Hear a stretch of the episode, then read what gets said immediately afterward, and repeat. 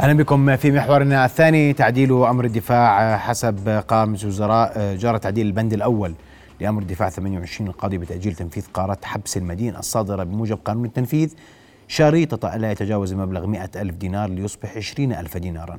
وجرى تعديل أيضا البند الثاني من أمر الدفاع ذاته المتعلق بوقف تنفيذ الأحكام الجزائية للتقضي بعقوبة الحبس في الجرائم المتعلقة بإصدار شيك لا يقابله رصيد في القضايا التي لا يتجاوز مجموع قيمة الشيكات فيها مئة ألف دينار بحيث أصبحت القيمة عشرين ألف دينار.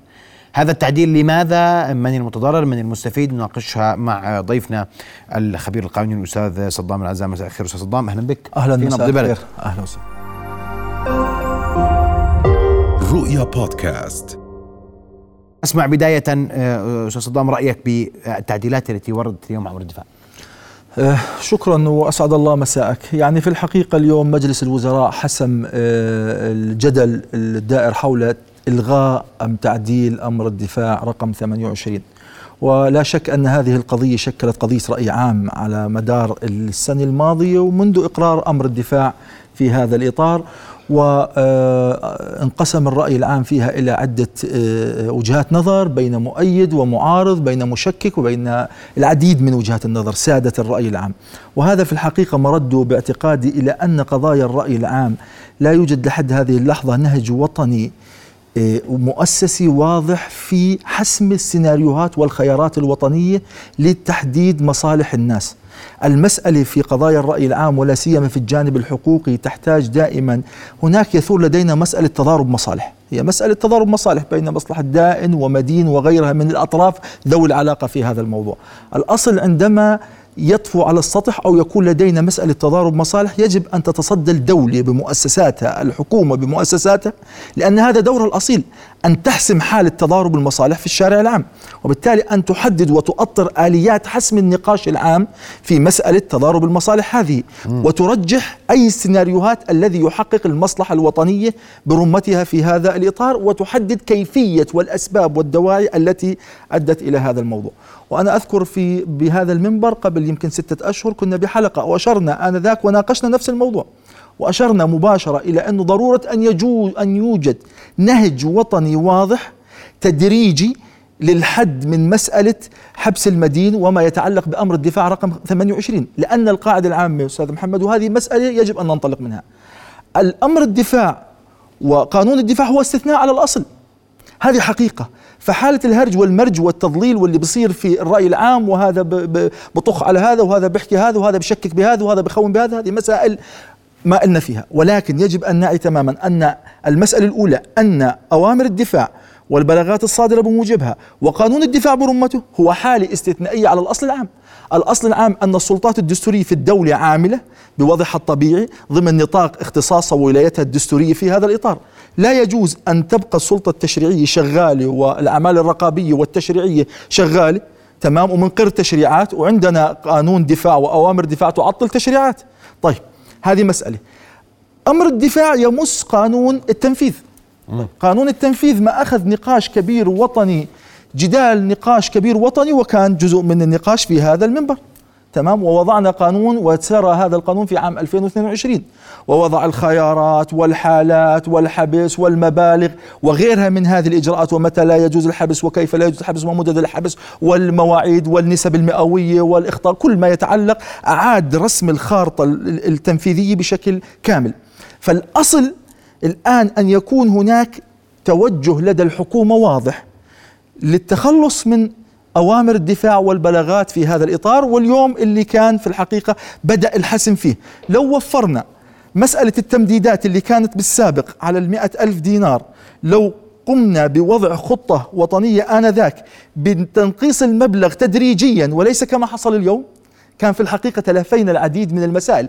لو نزلنا المبلغ من مئة ألف دينار إلى خمسة وسبعين ألف دينار كان اللي بزير أكثر من 75 ألف دينار بيبدأ يصالح ويحل ويبدأ ببحث عن خياراته الاقتصادية والمالية. لو نزلنا من 75 ل 50 بأمر بالتمديد اللي قبله كان اللي فوق ال 50 بدأ يبحث عن خياراته. لو وصلنا اليوم ل 25 الآن الكل بده يبحث عن خياراته فبنصل ل 30 أربعة وأمر الدفاع وأثاره السلبية المتوقعة الاقتصادية والاكتظاظ من السجون وغيرها والاجتماعية كان تلفيناها بشكل تدريجي في هذا الإطار. لكن باعتقادي ما تم اليوم يعني هو استدارة واضحة من الحكومة لأنها يبدو آه، وما رافق إصدار أمر الدفاع آه، آه، ارتكن إلى نسب وأرقام تم نشرها إبان الإطلاق أو الإشارة إلى القرار اللي تم اتخاذه وتم الإشارة إلى العدد الكلي للمطلوبين بالقضايا المدنية، تم الإشارة إلى العدد الكلي للمطلوبين بقضايا الشيكات بدون رصيد واللي بتزيد مبالغهم عن عن 20 ألف دينار في هذا الإطار. فالمبلغ يعني العدد المتوقع خلال إذا من إذا من نعمل الحسبة يعني العدد الموجود 157367 بقضايا مدنية مطلوبين. العدد اللي موجود بقضايا شيكات بدون رصيد 30669 تمام؟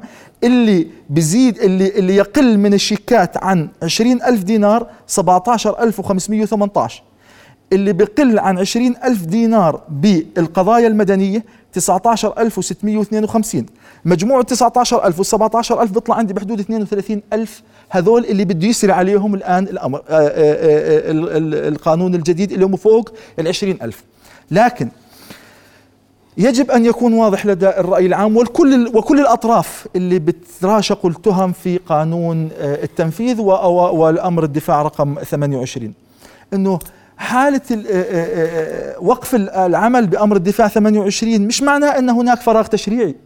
ومش معناه أن الكل بده ينحبس الآن. الآن شو أنا رصدت من المساء منذ صدور القرار. رصدت بيجي, بيجي أربع خمس وسائل إعلامية الكل. 32 ألف أردني ينتظرون الحبس مساء الأربعاء. 32 ألف أردنيين على أبواب السجون. لا لا المسألة مش هيك.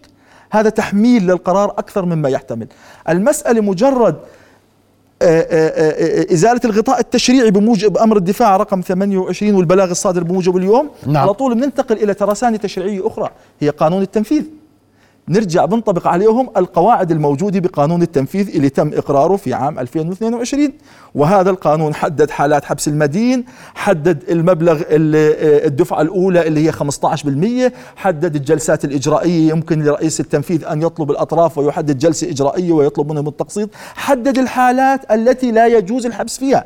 فممكن من 32 يكون شخص موظف دولة من لا يكون مسؤولا بشخص عن الدين من لم يبلغ الثامنة عشر المدين المفلس أثناء معاملة الإفلاس والمدين المعسر الحامل حتى انقضاء ثلاثة أشهر بعد الوضع الزوجين معا أو إذا كان أحدهما نزيل أحد مراكز الإصلاح والتأهيل المريض بمرض لا يرجى شفاؤه أو بموجب تقرير طبي وفي حالات لا يجوز الحبس كليا فيها.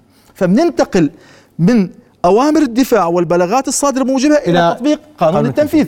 لكن أنت تقول أنه آه، آه، بهذا الأمر دخل في إطار قانون التنفيذ 32 ألف شخص. نعم.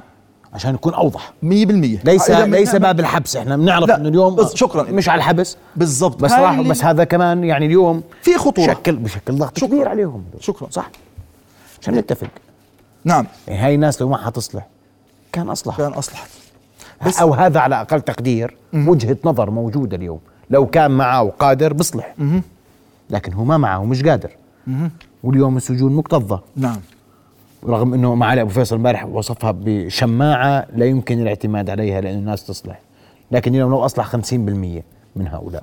صح؟ آه طبعا. ممكن. يصلح 50% خيارات. أنا بدي أمشي معك على 50% اصلحوا بضل من عندنا 32 16000 16000 طيب. وهذا عدد كمان وهذا وين بدك تروح فيهم؟ آه وهذا عدد. والسجون للأسف عندنا 17 سجن منهم سجن للنساء وعندنا الطاقة الاستيعابية للسجون بحدود 13000 سجين اللي موجودين الآن بحدود 20000 آه، أعلنت الحكومة وزير الداخلية عن إنه في آه، توجه لبناء سجون جديد. ولكن هذا ليس خيار. المسألة تحتاج وهذا يحتاج إلى ربط بالأسباب الموجبة التي صدر بموجبها أمر الدفاع رقم 28 وهذا هو مسألة الاحتياج التشريعي. المسألة ليس يعني ليست استنتاجات وليست آه، حرق مراحل وليست شراء وقت. هناك حوكمة في العملية التشريعية. أمر الدفاع رقم 28 عندما صدر في عام 2021 جاء بأسباب موجبة ثلاث واضحة. تخفيفا للاكتظاظ في مراكز الإصلاح والتأهيل منع انتشار وباء كورونا فيها مراعاة للظروف المالية والاقتصادية الناجمة عن الوباء. إذا ثلاثة أسباب موجبة أدت بالسلطة التنفيذية لإقرار هذا. برأيك انتهت هذه الأسباب؟ بالضبط هون هون الايجابي يجب أن تقدمها الحكومة أن تبدأ بحوكمة هذا المسار التشريعي وتقدم للرأي العام دراسات وأرقام حقيقية مستندة إلى هذه الثلاث أسباب الموجبة في هذا الإطار. إذا افترضنا أن حالة الكورونا نعم خفت طبيا وهذا موجود ولكن الاكتظاظ بمراكز الإصلاح والتأهيل كان المقصود به الناشئ عن آه، كورونا.